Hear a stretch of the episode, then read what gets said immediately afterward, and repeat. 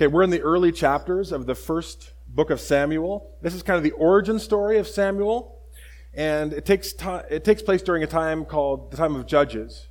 We're at the tail end of a 400 year period. It's been a very dark time. God's people have been stuck in cycles of sin.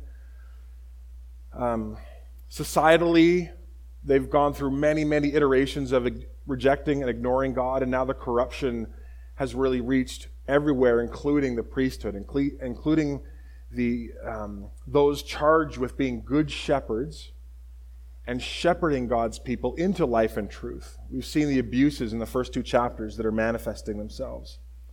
Everyone is doing what is right in their own eyes. That's a refrain that comes out of the book of Judges. It's a time of darkness and chaos. And sometimes when we're going through dark times in our lives and corruption and abuse and scandal pervades our news feeds, it can be really tempting to think that God is distant or absent, or God has kind of left us to our own devices. But these early chapters in Samuel actually teach us through the eyes of faith to recognize that God is working even during times of darkness, even when the horizon of possibility, you know, you look out and you're like, I don't really see how we recover from this. I don't see how I recover from this. I don't see how we bounce back.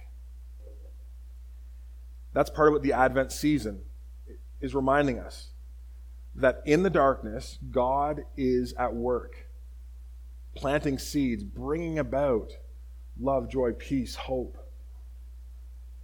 And one of the lessons that comes out of 1 Samuel, I think, and it's a lesson that dovetails well with Advent, is the darker it is, the easier it is to see the light. And so when we go through dark, dark times, one of the the flip of it in a positive way is it actually helps us to see Jesus, the light of the world, with a different kind of clarity. In chapter 3, we continue to see Samuel's story unfold. Verse 1 says, The boy Samuel ministered before the Lord under Eli, that was the priest, and in those days the word of the Lord was rare, and there weren't very many visions. So, this is the third time in Samuel where we're told that Samuel ministers before the Lord, so he's kind of like a temple helper. He sets things up and tears things down and moves things around.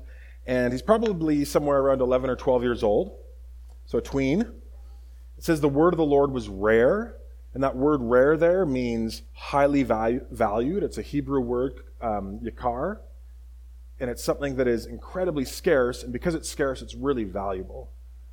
There wasn't a book of scriptures like we have, and so people relied on prophets who had messages from God revealing who God is, who they were, how they're called to live, what they're called to do now at this um, juncture in their history. But it was rare. God had retracted his communication in part as judgment on the nation who felt like we don't need God. We can, we can figure this out on our own. God has brought us here. Thank you very much. High five, God. We'll take it from here. And God, as a kind of punishment, has said, oh, okay, right? Like a maybe like a teenager who's kind of like, I know, I've got it all figured out. God's like, okay, go for it. So there's been a retraction. And there's even a poetic sort of um, indication of this. In verse 3, where Samuel kind of lives in that temple area, that tabernacle area, it says, The lamp of God had not yet gone out. But it was just about to go out. And the lamp had to be lit from the evening until the morning. And so what's about to happen happens in the morning, but it also happens when the light provided by God was almost out. It was a dark time. In verse 4, God called Samuel, and Samuel said, Here I am. And he runs to Eli and says, I'm here. What'd you call me about? And Eli says, Oh, I didn't call you. Like, you just had a dream. Go back to bed. So Goes back to bed. Verse 6 again, the Lord called Samuel, Samuel, and Samuel got up and went to Eli and said, Dude, I heard you the first time. Like, here I am. And Eli's like, No, I didn't call you. Go back and lie down. And then in verse 7, interesting, it says, Samuel did not yet know the Lord. The word of the Lord had not yet been revealed to him.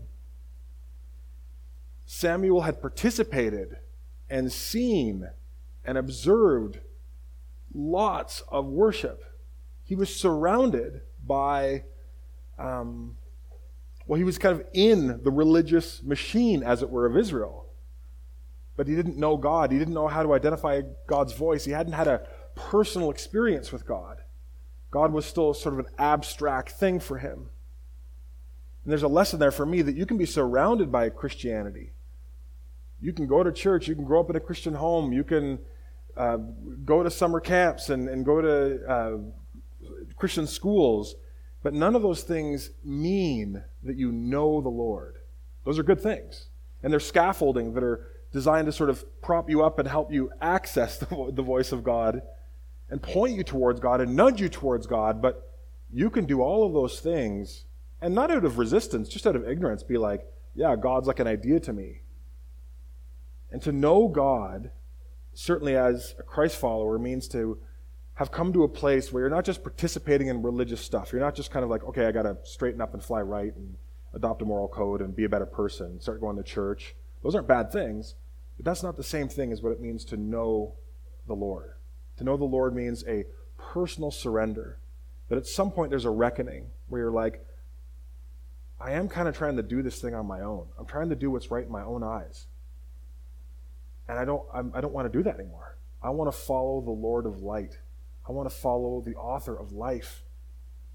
I'm, try, I'm tired of trying to him. I'm, I'm tired of trying to save myself. I need a master and a Lord and a Savior. A third time, the Lord called to Samuel, Samuel, and Samuel got up, went to Eli, and said, Here I am, you called me. And I love this. This is easy to miss, but I love the fact that God is so subtle in his communication with Samuel. Even after three times, Samuel is still like, What is Eli going on about? Is this like a practical joke? And I think that's really helpful for us to think because we often imagine if God were to speak to us, it would be booming and obvious, and the heavens would split, and the voice of God would reverberate through us like a THX ultra boost thing at a movie theater when you feel the sound inside of you. And there are a few times in Scripture where that happens to people. But I would argue this is a bit more the normative template. That God just keeps gently giving an impression but it actually sounds like something sort of familiar to us. It sounds like something kind of mundane. And it takes a while for us to get to the point where we realize wait a minute, something else is going on here. I love that God just speaks, but it's so gentle. It's kind of like breadcrumbs. Eli says, um, The Lord is calling you.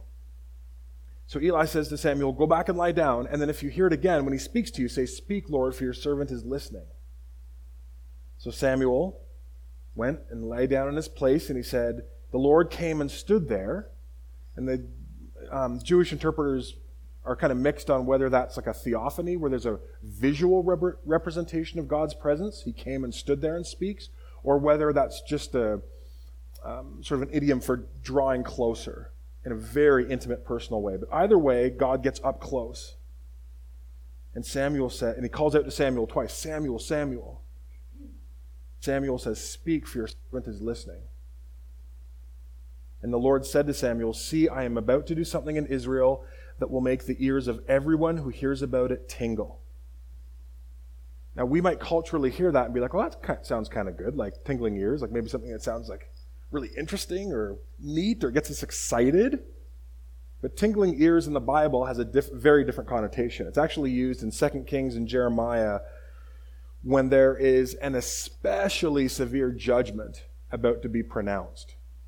So it's sort of like the, the bang of a loud explosion near you, and you have the ringing in your ears, and you're like, ooh, that's, that's hard to hear. I'm kind of concussed because of that. that that's, the, that's the weight of what God is saying to Samuel. Now, we can hear that, and again, we live in an age where there's such a conflation with anything to do with God's judgment and the fact that, well, God must just be mean spirited and, and, grumpy and looking for any excuse to just um, take out his judgment and wrath and condemnation on us. But again, remember the story. Israel is stuck in a cycle of sin. There's huge darkness, there's brokenness. And what God is saying, I've come and I'm judging that darkness. I am not okay with this darkness, these cycles of sin, this stuckness continuing. So I love my people. I love my name and my glory enough that I'm actually intervening. Right? If you're um, a parent and you, and you walk into a room and uh, or the kids' room and it's a pigsty, right? A lot of us will appropriately bring judgment to bear against the untidiness of the room. You're not bringing judgment to bear against the child necessarily, but you're saying, this, this is not okay. So now we're having an intervention and we're cleaning house because this is not acceptable. We shouldn't live in conditions like this. And that's what God is doing. He's saying, I've had enough. This is not okay for this story of darkness to keep playing out like this.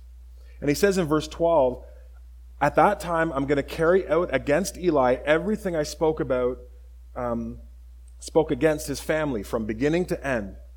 I told him that I would judge his family forever because of the sin that he knew about, his sons blaspheming God, and he failed to restrain them. Remember Hophni and Phineas?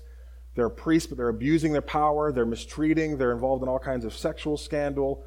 They are drunk on a sense of power mixed with untouchability. Our dad's the priest. We're in charge. God is basically off the radar. We get to do whatever we want. And there's nobody above them. There's no police force. There's no judiciary that can bring judgment to bear.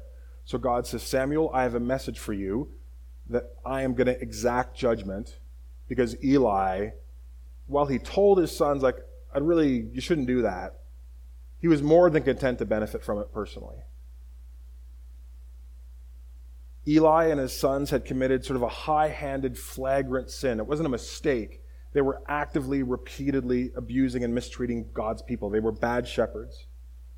They had authority and responsibility to shepherd people into life and protect them, and they're doing the exact opposite. And like we talked about last week, there's something about people who abuse their power and leverage their power not to serve other people, but to mistreat them and to get ahead personally. That particularly just makes God furious. And it should make us furious too when that happens in churches, in work contexts, in our families. If you have influence and authority over other people, it's God given in order to bless and serve and help other people, not to simply lord it over them and you extract from them or through them what you desire. Verse 14, therefore I swore to the house of Eli, the guilt of Eli's house will never be atoned by sacrifice or offering. Samuel lay down until morning and then opened the doors of the house of the Lord. I love that the text says Samuel went back to bed, had a good night's sleep, then he kind of restarted his day. No, he just lies there. God drops a bomb. He's like, I got a message for you. Go to Eli and say, everything that I told him is totally happening. His line's ending. I'm doing I'm cleaning house in Israel and he got this little 12 year old tween boy who's like, just wide. I stared at the ceiling for like who knows how long, three or four hours, right? Just playing, how is this going to go? Why is God tapping my shoulder for this? Eli called him and said, Samuel. And Samuel said, Here I am. Eli's like, What did he say to you? I'm super interested to know. What did he say? And then it's not it's alluded to in the text. I think it's there, but it doesn't say it. But there's a pause. Samuel doesn't say anything. And Eli's like, Don't hide it from me. Samuel's like, There is no way to spin this. I can't side in his mind. He's like, How do I say this without like saying it? And Eli's like, No, whatever God told you, just bring it. And he says, actually, I want God to deal with you, even if it's severely, if you hide from me what he told you. So Samuel tells him everything. Samuel's talking to one of the most powerful people in all of Israel right now, politically, socially, religiously, delivers the message. That's a lot of courage. And then Eli said, He is the Lord. Let him do what is right in his eyes. That's amazing on a few fronts. Number one, that Eli still has the humility to recognize yeah, he's God. God's in charge. I'm not in charge. My sons and I aren't in charge. Like, God's in charge. And we've had a lot of years where Israel's been doing what seems right in their own eyes. And now it's time for God to do what's right in his eyes. That's, that's a fair judgment. That's a right judgment. And props to Eli, because he knows what that means for not just Israel, but for his family. Verse 19 The Lord was with Samuel as he grew up, and he let none of Samuel's words fall to the ground. And that's a Hebrew idiom, meaning if you were a false prophet, you would speak things and say, God told me this, and this is going to happen. In Israel, God's calling us during this next season to make this a priority.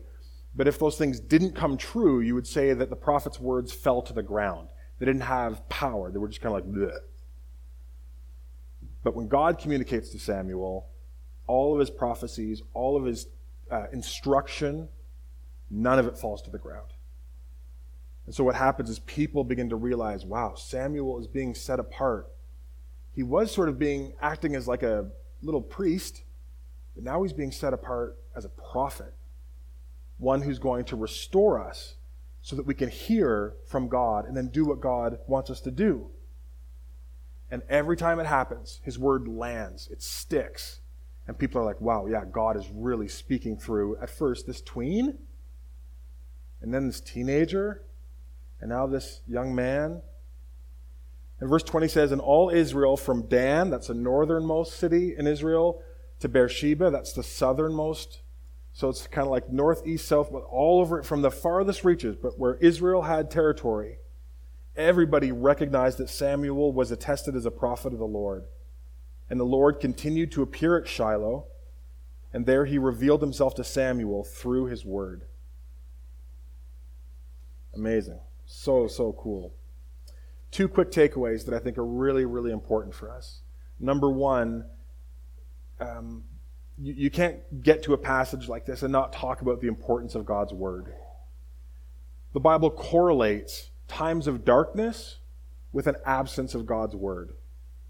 The more absent God's Word is in the life of His people, the higher, the, the greater the darkness encroaches. And then when God's Word comes, it illuminates, it brings a light, it pierces the darkness, and the more revelation God's people have from God, and walk in it and are obedient to it, the darkness recedes. And you're seeing that turning point happen for Israel right now. Dark, dark, dark, dark, and now a candle. It was almost out, but now a candle. And it's going to burn a little bit brighter and a little bit brighter. And as that gets bigger, the darkness gets pushed back. And I hope we can see the uh, relevance of that for each of us if you call yourself a follower of Jesus. We need to be in and exposing ourselves to the Word of God.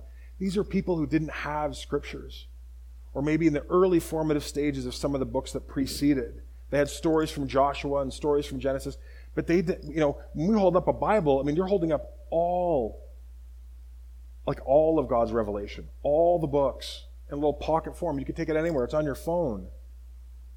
And I know that we don't know what we don't know, and so you can take it for granted, and you can kind of think, yeah, people have always had this. That is not normal in terms of Christian history. Even, there's Christians today who would give their right arm to have access, to have one Bible, like just one in their native tongue.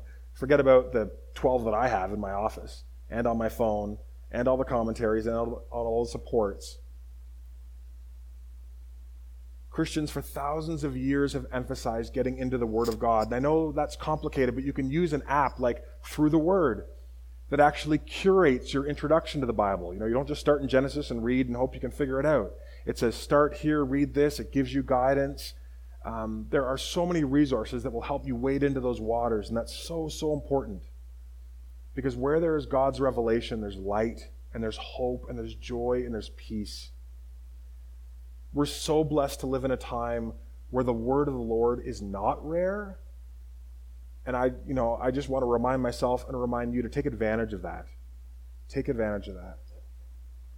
Secondly, I'd want to emphasize that this passage shows us something very particular about the character of God. And it shows us the kindness and the goodness of God. When I first read the passage, I usually read it 10, 15, 20 times on Sunday and Monday and just try to steep in it. And immediately I'm kind of drawn to like, well, there's like Samuel, God speaking to them, and lots of Christians want to know things like, does God still speak like that today? How do I hear the voice of God? Um, what does the voice of God sound like? Is it like an audible voice? Is it an impression? And there are lots of resources out there. I'll include a few good articles that I found uh, over the last few weeks in this upcoming Friday Summit newsletter. But we can leapfrog over something even more important when we jump to the kind of the application of the text. Samuel heard from God. How do I hear from God? Not a bad question. But there's something that we should ask before that, whenever we're studying anything in Scripture, and that is what does this story, what does this Scripture teach me about who God is, about His character? As someone has said, once you see what Scripture reveals about God, we can usually see how that Scripture applies to us. When you make the connection and say, look what God is doing here, look who God is revealing himself to be, oh, yeah, I can see the connection. And I'll show you that right now. You can attempt to extract some ideas about how to listen to God's voice. Should you do it early in the morning? Should you be in a quiet place? Should you, you know, just enter into prayer times with speak for your, uh, for your servant as listening God? None of those are bad things. But look beforehand, like what's going on here? God is being so kind and so good. He's not holding a stopwatch over Samuel. Hurry up, let's go. I said it once. Do, do I have to repeat? Did I stutter? Like, do it. There's no impatience here, even though the cycle is Eli, nope, go back to bed. Eli, you called me? Nope, go back to bed. He's, God's not giving Samuel like one strike and you're out. You're kidding me. I haven't spoken and now I spoke. I'm not going to repeat myself right? I've said that more than one time as a parent. I'm not going to repeat myself. I'm going to say this once. And that can happen when you're frustrated. Here's a dark time in Israel's history where if God had God said, I'm going to, I'm going to say something, I got a message, but I'm only going to say it once. You would have been like, that's kind of justified. But he doesn't. And he's so gentle. God moderates his instructions to Samuel's condition. How do I get my message to a tween, not freak them out, and make sure they hear it and they act on it. It's a whisper. Samuel. Maybe it sounded like the voice of Eli at the start. God modifies, he moderates his instructions so that Samuel can hear it and be like, oh. And that's true for us too. God is always moderating, he's always condescending. He's simplifying things, not dumbing it down, although maybe sometimes in my life I've needed that. But he's simplifying his communication so that we get it. And why is he doing that? It's not just to give Samuel knowledge. Oh, I've got a message, pass it on, like telephone. Burr, burr, burr, here's the message. Eli, you and your house are cruising for a bruising. Done. That's it. No, the point is God is saying, Samuel, this is about delivering that message, but the larger thing is, I'm going to now reveal myself to you. I want you to know me. Remember verse 7? Samuel had, didn't know the Lord yet. God says, I'm going to come down to your level, right? When you're speaking to a little kid, you come down to their level. Why are you doing that? You're creating all the conditions necessary so that that child makes a connection with you. Because it's not just about dispersing information. I can do that up here, and I can talk down to people. But if I want my children or someone to know me, I have to get low. I got to get in the dirt. I got to get at their eye level and speak in a way that they're like, oh, I see what you're saying.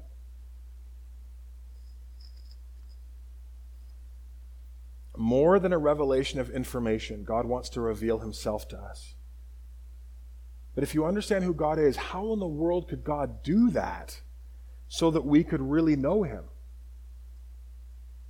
People in Samuel's day were pumped because they were like, wow, God is real and God is knowable. And we know that because God has revealed himself to Samuel. No one was saying, well, God should do that to me too. They're like, no, that's, a, that's what, only what God does with prophets. Only like super spiritual, important people. That's still awesome though, because the prophet can tell us how to please God. There's a middleman. Praise God.